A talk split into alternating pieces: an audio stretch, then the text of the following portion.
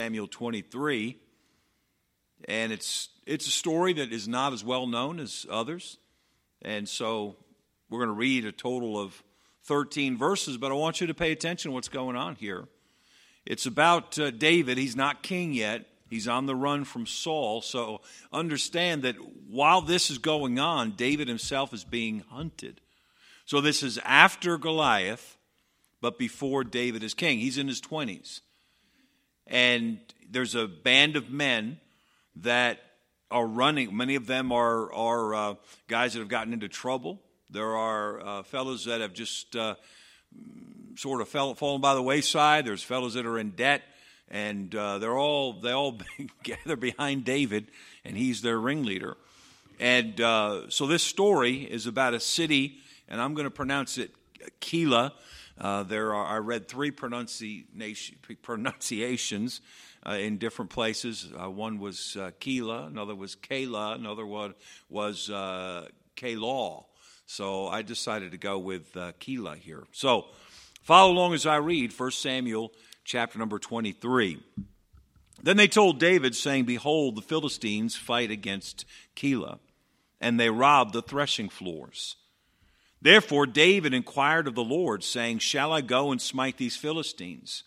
And the Lord said unto David, Go and smite the Philistines and save Keilah. Now, this city of Keilah, the threshing floor. So they're planting a harvest, harvesting the crop, and then the threshing floor is where you take the wheat and you make it usable.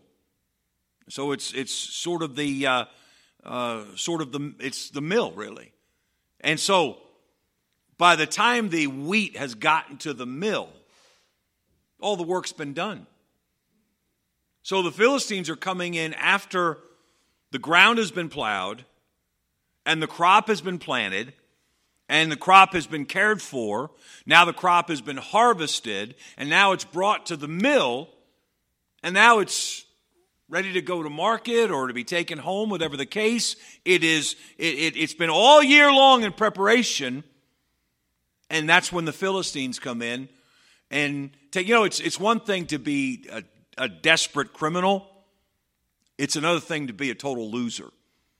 All right. And when you're, when you're just stealing to survive, I guess you could be a desperate criminal. You're not a good guy for sure. But as the Bible says, Men understand that. When a, when a man is starving and he steals to, to feed his family, it's not right, but there's something that, okay, I get that a little bit. But when you're calculating to ambush a mill after the thing has been totally processed, after all year long, all these families have brought their crops and you're just going to ride in and take it? And not care, you're, you're just a total loser. And that's what the Philistines were doing. And David gets word of it, and instead of acting out of rage and saying, All right, we're going to go get those Philistines, he goes to the Lord. Lord, what should I do? Should I go up against the Philistines? And the Lord said unto David, the end of verse 2, Go and smite the Philistines and save Keilah. And David's men said unto him, Behold, we be afraid here in Judah. How much more than if we come to Keilah against the armies of Philistines? They're saying, hey, David, we're on the run. We're barely surviving ourselves. What are you, nuts? Then David inquired of the Lord yet again. I mean, uh, that's, David says, I'll ask him again if you want me to, but God told us to go. And the Lord answered him and said, Arise, go down to Keilah, for I will deliver the Philistines into thine hand. So David and his men went to Keilah and fought with the Philistines and brought away their cattle and smote them with a great slaughter. And I want you to read that last sentence of verse 5 together with me out loud. Ready? So David saved the inhabitants of Keilah. Read it again. Ready? So David saved the inhabitants of Keilah. David saved them. He fixed everything for these people. Wow. What are they going to do? Are they going to have a parade for them? Or are they going to have a national honor David Day. At least put up a monument in your, in your town. David saved the city. Everything's okay now.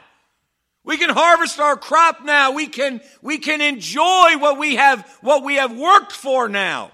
Everything's fine. We have peace now, right? Let's keep reading. Came to pass when Abiathar the son of Ahimelech fled to David to Keilah that he came down with an ephod in his hand, and it was told Saul that David was come to Keilah. Don't forget, David's on the run from King Saul. And Saul said, God hath delivered him into mine hand, for he is shut in by entering into a town that hath gates and bars. And David called all the people together to war to go down to Keilah to besiege David and his men. And David knew that Saul secretly practiced mischief against him. And he said to Abiathar the priest, Bring hither the ephod. The ephod was a, a, a garment that was used by the uh, priests and the Levites to find the will of God. And it was a tool that God had provided. And so when they have an ephod, they have a way to seek the will of God. So David says, bring the ephod. Anytime somebody in the Bible says, bring the ephod, they're saying, we're seeking the will of the Lord. Then said David, O Lord God of Israel, thy servant hath certainly heard that Saul seeketh to come to Keilah to destroy the city for my sake. Will the men of Keilah deliver me up into his hand? Will Saul come down as thy servant hath heard? O Lord God of Israel, I beseech thee, tell thy servant. And the Lord said, He will come down. Then said David, Will the men of Keilah deliver me and my men into the hand of Saul? And the Lord said, They will deliver thee up. You're kidding me. So they're inside of a walled city. David's intelligence tells him Saul found out you're here, he's coming to get you.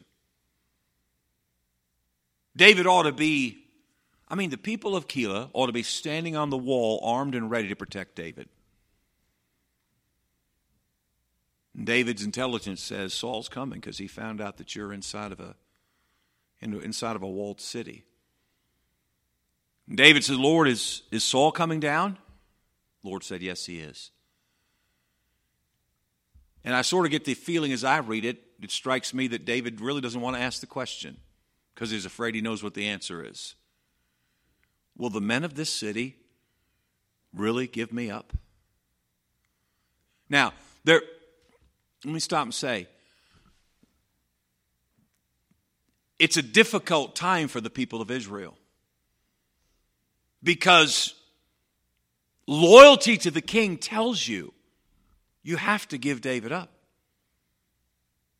Loyalty to the king. And so as you read the whole thing of David and Saul, for the most part, God does not indict the people of Israel for staying loyal to the king. After all, on one hand, they have their king who is, who is being deceitful, He's acting out of jealousy. He is acting out of emotion and not out of principle. And he is hunting down not just an innocent man, but the man who is the hero of Israel for killing the champion of the Philistines. And so the people of Israel, when they're in this position, what do I do? Do I protect David? Am I loyal to the king? The right thing to do is to always be loyal to the king. So they're in a tough spot. Here's a lesson, by the way, not the message, but when you act like that, as Saul did, you put the people that love you in a difficult spot. You put the people that follow you in a difficult spot, in an impossible spot. Well, I know the right thing to do is to stand by him, but I don't know the right thing to do is to stand by, by David. What were they supposed to do? So even though immediately my emotion says, man, stand up for David. He saved your life for crying out loud. There's a part of me that understands. It's the principled part of me that understands the king of Israel is asking you a question. You answer him truthfully. And when they say, bring David out, we're going to say, okay. So, I'm not going to be too hard on the people of Keilah. If uh, Keilah, if they've done something wrong, it's on Saul. He made this necessary. He made this put put them in this position. Let's read verse number 13 and I'll finish the thought here. Then David and his men, which were about 600, arose and departed out of Keilah and went whithersoever they could go. And it was told Saul that David was escaped from Keilah and he forbore to go forth. Once Saul found out David wasn't there anymore, he called it off. Turn, if you would please, now back to Psalm 31.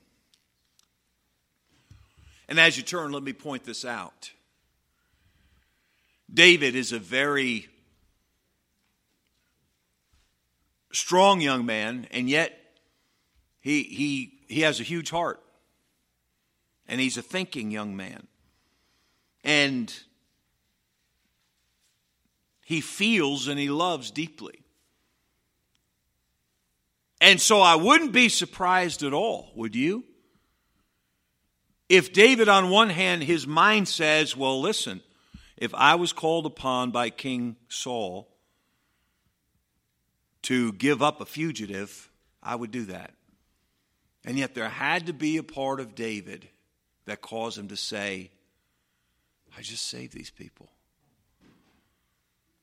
I just delivered their whole city. I put their whole city back on the right track. And God tells me that if when Saul comes calling, they'll turn me over. Now, I don't know that it makes him angry at the people of Keilah, but at the very least, it's got to make him go back because David's a very wise man, wise young man. It's got to make him go back and say, why is Saul putting all of us through this? Why is Saul? I bet you this is probably the conclusion that, that David draws. Why is Saul putting us in the position where people who want to show their gratitude to me and my men can't even do it? Because they're in, in fear of the wrath of the king. Now, why that story? Most of the, or not most, many of the Psalms, especially the ones written by David, we are told the circumstances, and without doubt, for example, Psalm 51 is without a doubt attached to his repentance of his sin with Bathsheba and her husband. So there's no doubt about that. Psalm 51 is, is clearly written on the occasion of David's getting right with God. But other Psalms are not stated as clearly, and yet scholars have attached them to certain incidents in David's life. And Psalm 31, scholars, most Bible scholars, have attached to this story that we just looked at from 1 Samuel 23. So put yourself in David's position. He and his men have sought the they have followed the will of God to the T. They have delivered an entire city. Do, do you know how it feels like? You, we don't have this opportunity to feel this way. What we do at our at our Sunday dinner to feed the hungry. And you've had other opportunities. I'll never forget the feeling during uh, Hurricane Sandy, the aftermath there. And uh, we just we took our bus and we filled it full of water. And after the lights came back on here, it dawned on us that the Saturday, Hurricane Sandy was, uh, was on Sunday, wasn't it? Um, uh, or, or, or, it was one weekend, and we were without power, like we were uh, for most of that week. And the lights came on the following Friday for us or so. And by Saturday, it, it I, I felt like everything was back to normal. And um, but I'm listening. I'm working in my garage. I'm listening to the news, and on the news they're talking about how there's people in the city who have no water. Well, I had just been to Walmart that morning, and everything at, at Walmart here, the shelves were full, everything was fine. And I thought, man, if if if we have plenty here and they have nothing in parts of the city, we got to do something for them. And uh, right away, I called I called uh, Mark Kinsman. I said uh, I ran it past him, and I wanted to go that night. And uh, he, he basically was, you know, whoa, big fella. And he said, uh, we, we talked it over, and I said, uh, you're right, tonight that's, that's, uh, that's too impulsive. So we brought it to, and everybody, I don't know if you remember, if you were here that day, we sent everybody, uh, you go to this grocery store. We, we don't want to wipe anybody out, so let's all split up and go to 10 different grocery stores and get uh, cases of water and so forth. And we loaded the bus up. I think we had 300 cases of water and I don't know how many gallons of water, and uh, five or six of us went down, and we went to we we just picked a place. There were a number of places. We picked Rockaway, and man, am I glad we did. Uh, they were in the dark. Well, we, we went there in the daytime, but I mean, everything was the, the lights were out, and uh, they they needed. Uh, but but the great need they had was water, and I'll never forget pulling up to these places and, uh, you know, we went wherever the people were, but I'm telling you, there were people of all classes. This was not a, this was not a class thing. This was not a, a poor section, rich. Everybody was thirsty. And wherever we pulled the bus up, uh, we had to have a couple of guys, you know, at each door just to calm everybody down. And I mean, people were packed at the back door of the bus, taking, you know, you get your case and walk away and let the next guy have his and people were clamoring. And, and uh, one, of the, one of the fellows on the bus said, Man, for the first time in my life, I know what it feels like to be a rock star. It's like, man, people are screaming, Oh, we want water, we want. It was unbelievable. And it was a great feeling to know that you, that you met a desperate need. Imagine David. We saved the city. We saved the city. And now you have to walk away in shame. Imagine also, get this, get this. He's looking at the people and they don't know that Saul is coming. They don't know yet that they, and, and they never found out, by the way. They never found out that they would be given the opportunity to turn over their hero. So David was at least allowed to leave as the hero because they never did turn him over. They never knew they were going to have to. But God knew what was in their hearts. And so David got to leave as the hero, but he left knowing that when push came to shove, they were going to give him up. And that had to go back on Saul. And so David, Bible scholar believes, writes Psalm 31. With that story in mind, putting yourself in David's shoes, Let's read Psalm 31. You follow along as I read. In thee, O Lord, do I put my trust. Let me never be ashamed. Deliver me in thy righteousness. Bow down thine ear to me. Deliver me speedily. Be thou my strong rock for an house of defense to save me. For thou art my rock and my fortress. Therefore, for thy name's sake, lead me and guide me. Pull me out of the net that they have laid privily for me, for thou art my strength. Into thine hand I commit my spirit. Thou hast redeemed me, O Lord God of truth. I've hated them that regard lying vanities, but I trust in the Lord. I'll be glad and rejoice in thy mercy, for thou hast considered my trouble. Thou hast known my soul in adversities, and hast not shut me up into the hand of the enemy. Thou hast set my feet in a large room. Have mercy upon me, O Lord, for I'm in trouble. Mine eye is consumed with grief. Yea, my soul and my belly. For my life is spent with grief, and my years with sighing. My strength faileth because of mine iniquity, and my bones are consumed. I was a reproach among all mine enemies, but especially among my neighbors, and a fear to mine acquaintance. They that did see me without fled from me. I am forgotten as a dead man out of mind. I'm like a broken vessel, for I have heard the slander of many. Fear was on every side. While they took counsel together against me, they devised to take away my life. But I trusted in thee, O Lord. I said, Thou art my God. My times are in thy hand. Deliver me from the hand of mine enemies, from them that persecute me. Make thy face to shine upon thy servant. Save me for thy mercy's sake. Let me not be ashamed, O Lord, for I have called upon thee. Let the wicked be ashamed. Let them be silent in the grave. Let the lying lips be put to silence, which speak grievous things proudly and contemptuously against the righteous. Oh, how great is thy goodness which thou hast laid up for them that fear thee, which thou hast wrought for them that trust in thee before the sons of men. Thou shalt hide them in the secret of thy presence from the pride of man. Thou shalt keep them secretly in a pavilion from the strife of tongues. Blessed be the Lord, for he hath showed me his marvelous kindness in a strong city. For I said in my haste, I am cut off from before thine eyes. Nevertheless, thou heardest the voice of my supplication when I cried unto thee. O love the Lord, all ye his saints. For the Lord preserveth the faithful, and plentifully rewardeth the proud doer. Be of good courage, and he shall strengthen your heart, all ye that hope in the Lord. Now, from this story and what David wrote, presumably in the middle of this incident, I lift verse number 19. And the reason I took the time to go through the story to paint the picture for you is because I wanted you to get a feel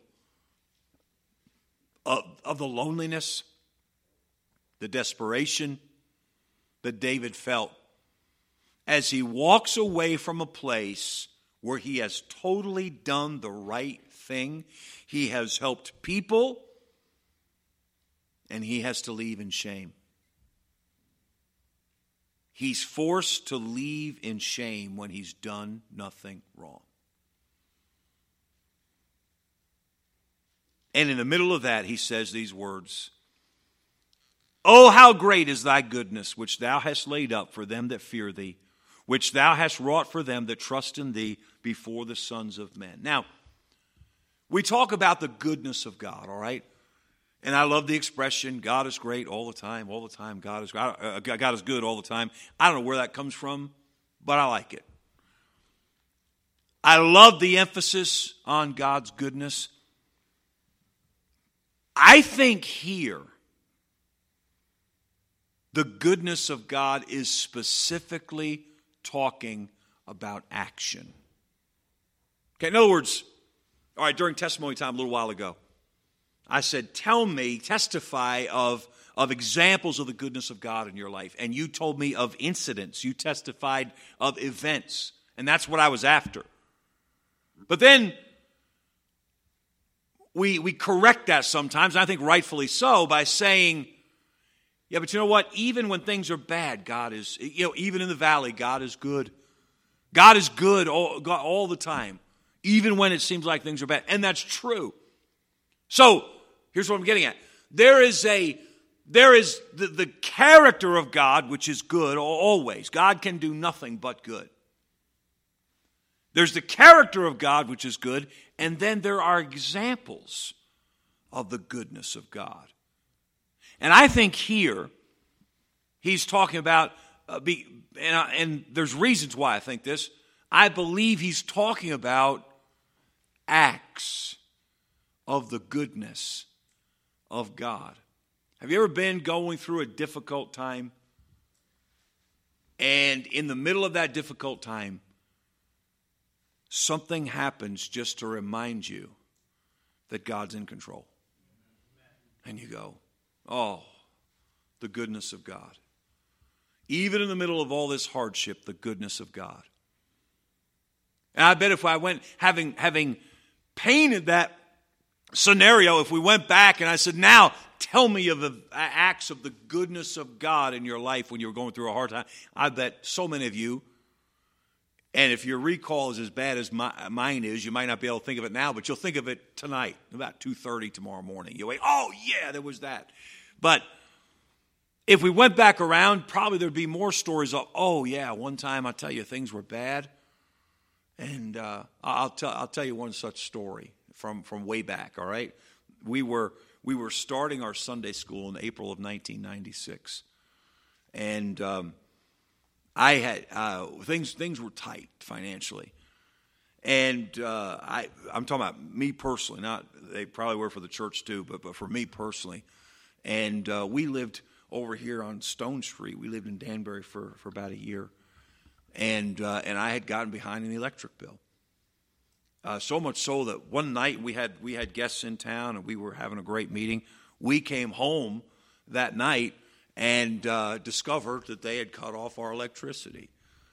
And uh, so, but we had neighbors. We were in an apartment building, so I just got out the extension cords and uh, ran some electricity from the from the laundry room wherever I could find an outlet. But boy, I was I was discouraged. I was angry. I was, oh man, I can't believe this. And meanwhile, we're trying to run a you know little Sunday school conference there at the at the uh, VFW there, and and um, but you know you just get frustrated. And um, I went up to the mailbox and I've, I've still, I still have this in, framed in my office. I went up to the mailbox and I pulled it out, and it was it was a, a, little envelope, little white envelope, the kind that you send a payment in. You know, it's got the and um, typed on the typed on the outside was uh, Joe Vasick, 11 Stone Street, Danbury, Connecticut, and the return address was 523 Sibley Street, Hammond, Indiana.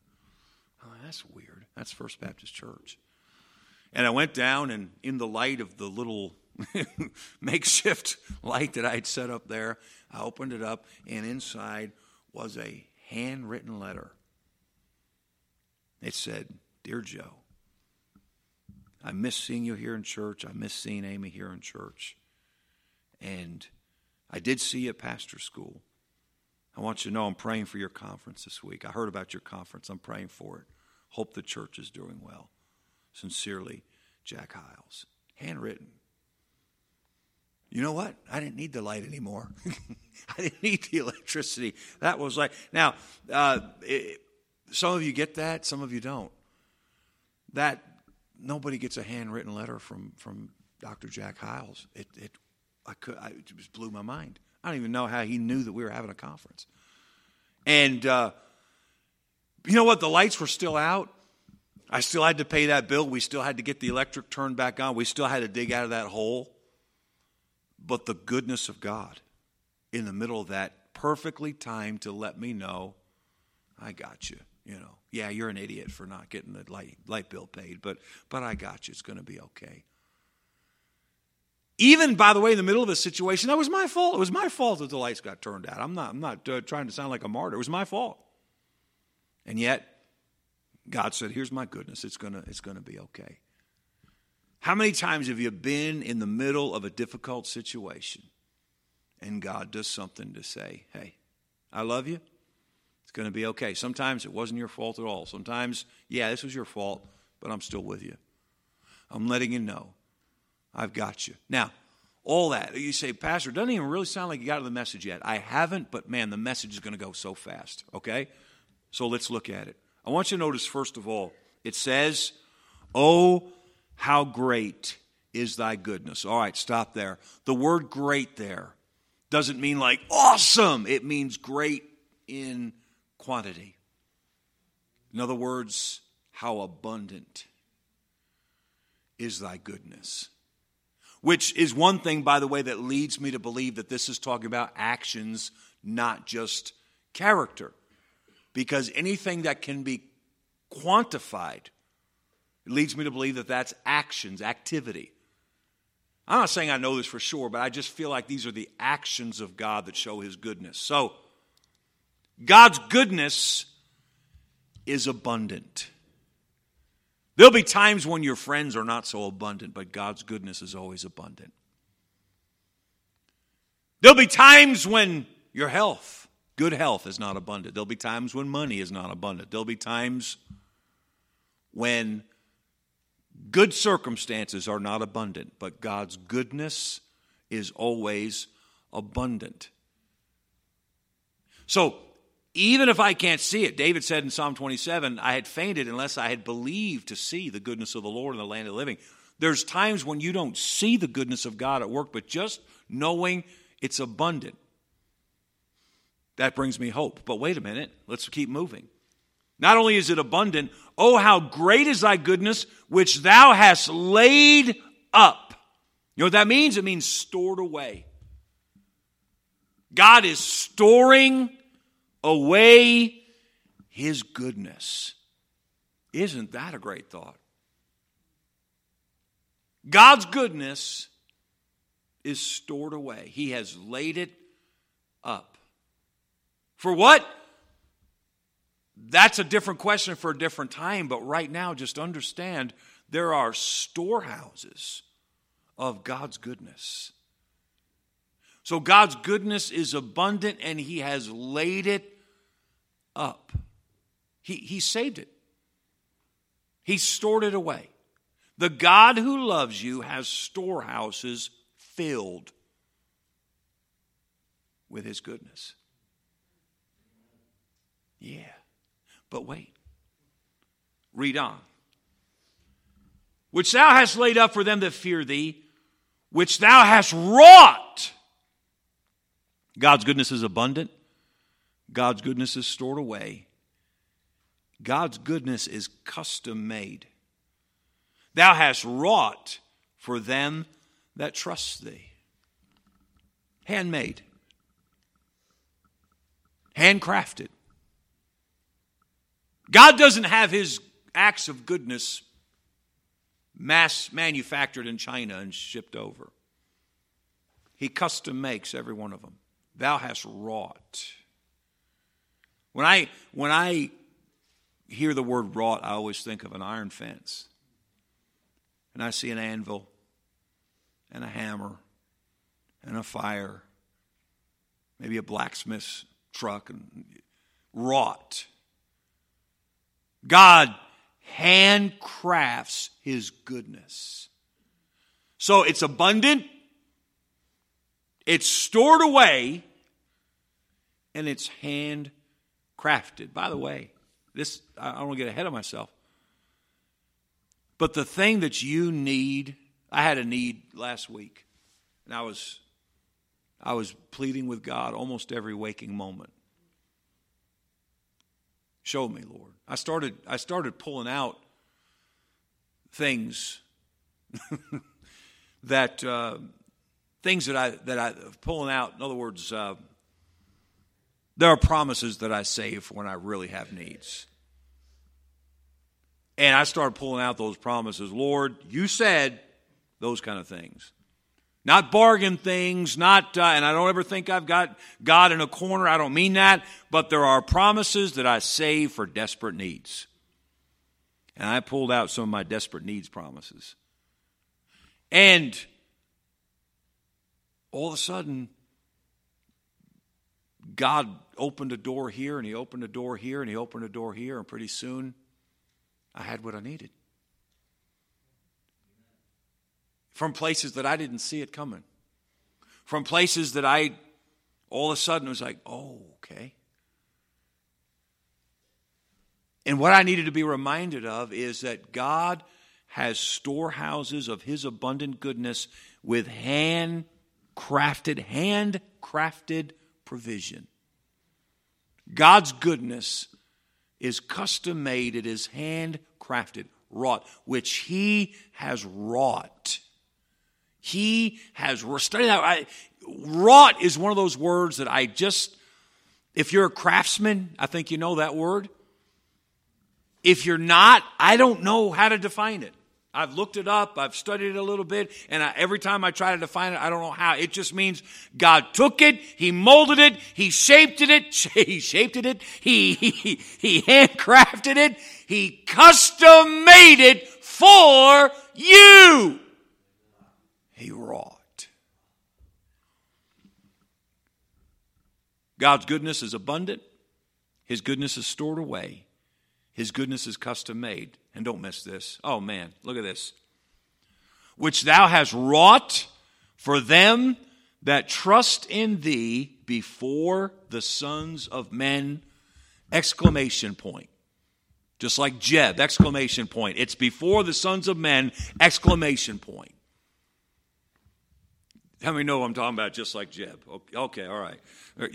Jeb Bush's uh, thing. It's just Jeb. And uh, so, before the sons of men, exclamation point. This is a, this is a shout here. Now, I have a question. Does God, is the goodness wrought before the sons of men? Or are we trusting in the Lord before the sons of men? Do you get that? Read it and, and answer. Which one is it? Which thou hast wrought for them that trust in thee before the sons of men. So which is being done before the sons of men? The rotting or the trusting in the Lord? Here's what I think. I think it's both. I think when you trust in the Lord before the sons of men, before the world, God's goodness is wrought for you before the world. Before the world.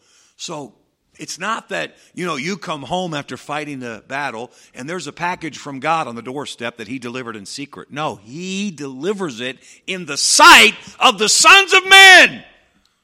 So God's goodness is abundant. It is stored away. It is custom made.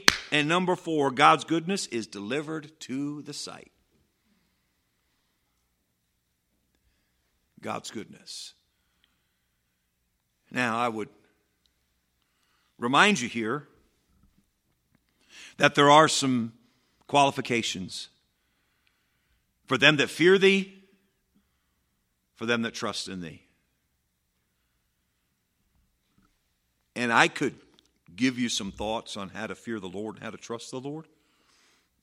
But I think what's more important is for us to ask the Lord to teach us how to fear Him and how to trust Him. Every person in this room, if you plan to breathe the rest of the week, how many of you plan to breathe the rest of the week? All right, just about all of us. We're going to encounter situations where we will have to choose to fear the Lord and trust the Lord. You're going to receive, somebody's going to receive some, some very difficult news sometime this week. And you're going to have to choose whether or not you will fear the Lord and trust the Lord. You're going to have a setback. I think tomorrow's a holiday, so maybe Tuesday morning you're going to turn on the news at 9:30 and find out, yep, it's still going down. you're still you're still leaking money. And you're going to have to decide whether you're going to fear the Lord and trust the Lord. You're going to have maybe a health crisis or maybe just the little petty things that you face at work. And you're going to have to decide Will you fear the Lord? Will you trust the Lord? Problems at home. Problems with maybe mechanical problems with maybe with your house something goes wrong you know we're going to get a little touch of a little bit colder it's going to be a colder week than it has been so far still not january weather really but it's going to be a little cooler this week a little chillier and isn't that always when something goes wrong with the furnace or something goes wrong with the pipes and somebody here may face that. You're going to have to decide when that happens, when that hits, and you're waiting for the plumber, the furnace man to call you back, and your family's freezing. Are you going to fear the Lord and trust the Lord? Every one of us this week, if you intend to breathe all week, you're going to face things where you're going to have to choose whether or not you're going to fear the Lord and trust the Lord. So why don't you ask Him to teach you? Let me remind you, it's not always the big things where we have to learn to fear the Lord and trust Him. Most of us are good at the bigger things because that's when we know, hey, the stage lights are on. We got now we got to we got to step up. Most of our failures, I'm afraid, are in the little things that we haven't yet learned to fear the Lord and trust Him in those little things. And if we'll fear Him and trust Him, Hey, His goodness is abundant for us. His goodness is stored up for us. His goodness is custom made for us. And His goodness, when He knows the time is right, will be delivered to the sight. Man, I want to learn how to fear Him and trust Him, don't you? Let's bow our heads. Lord,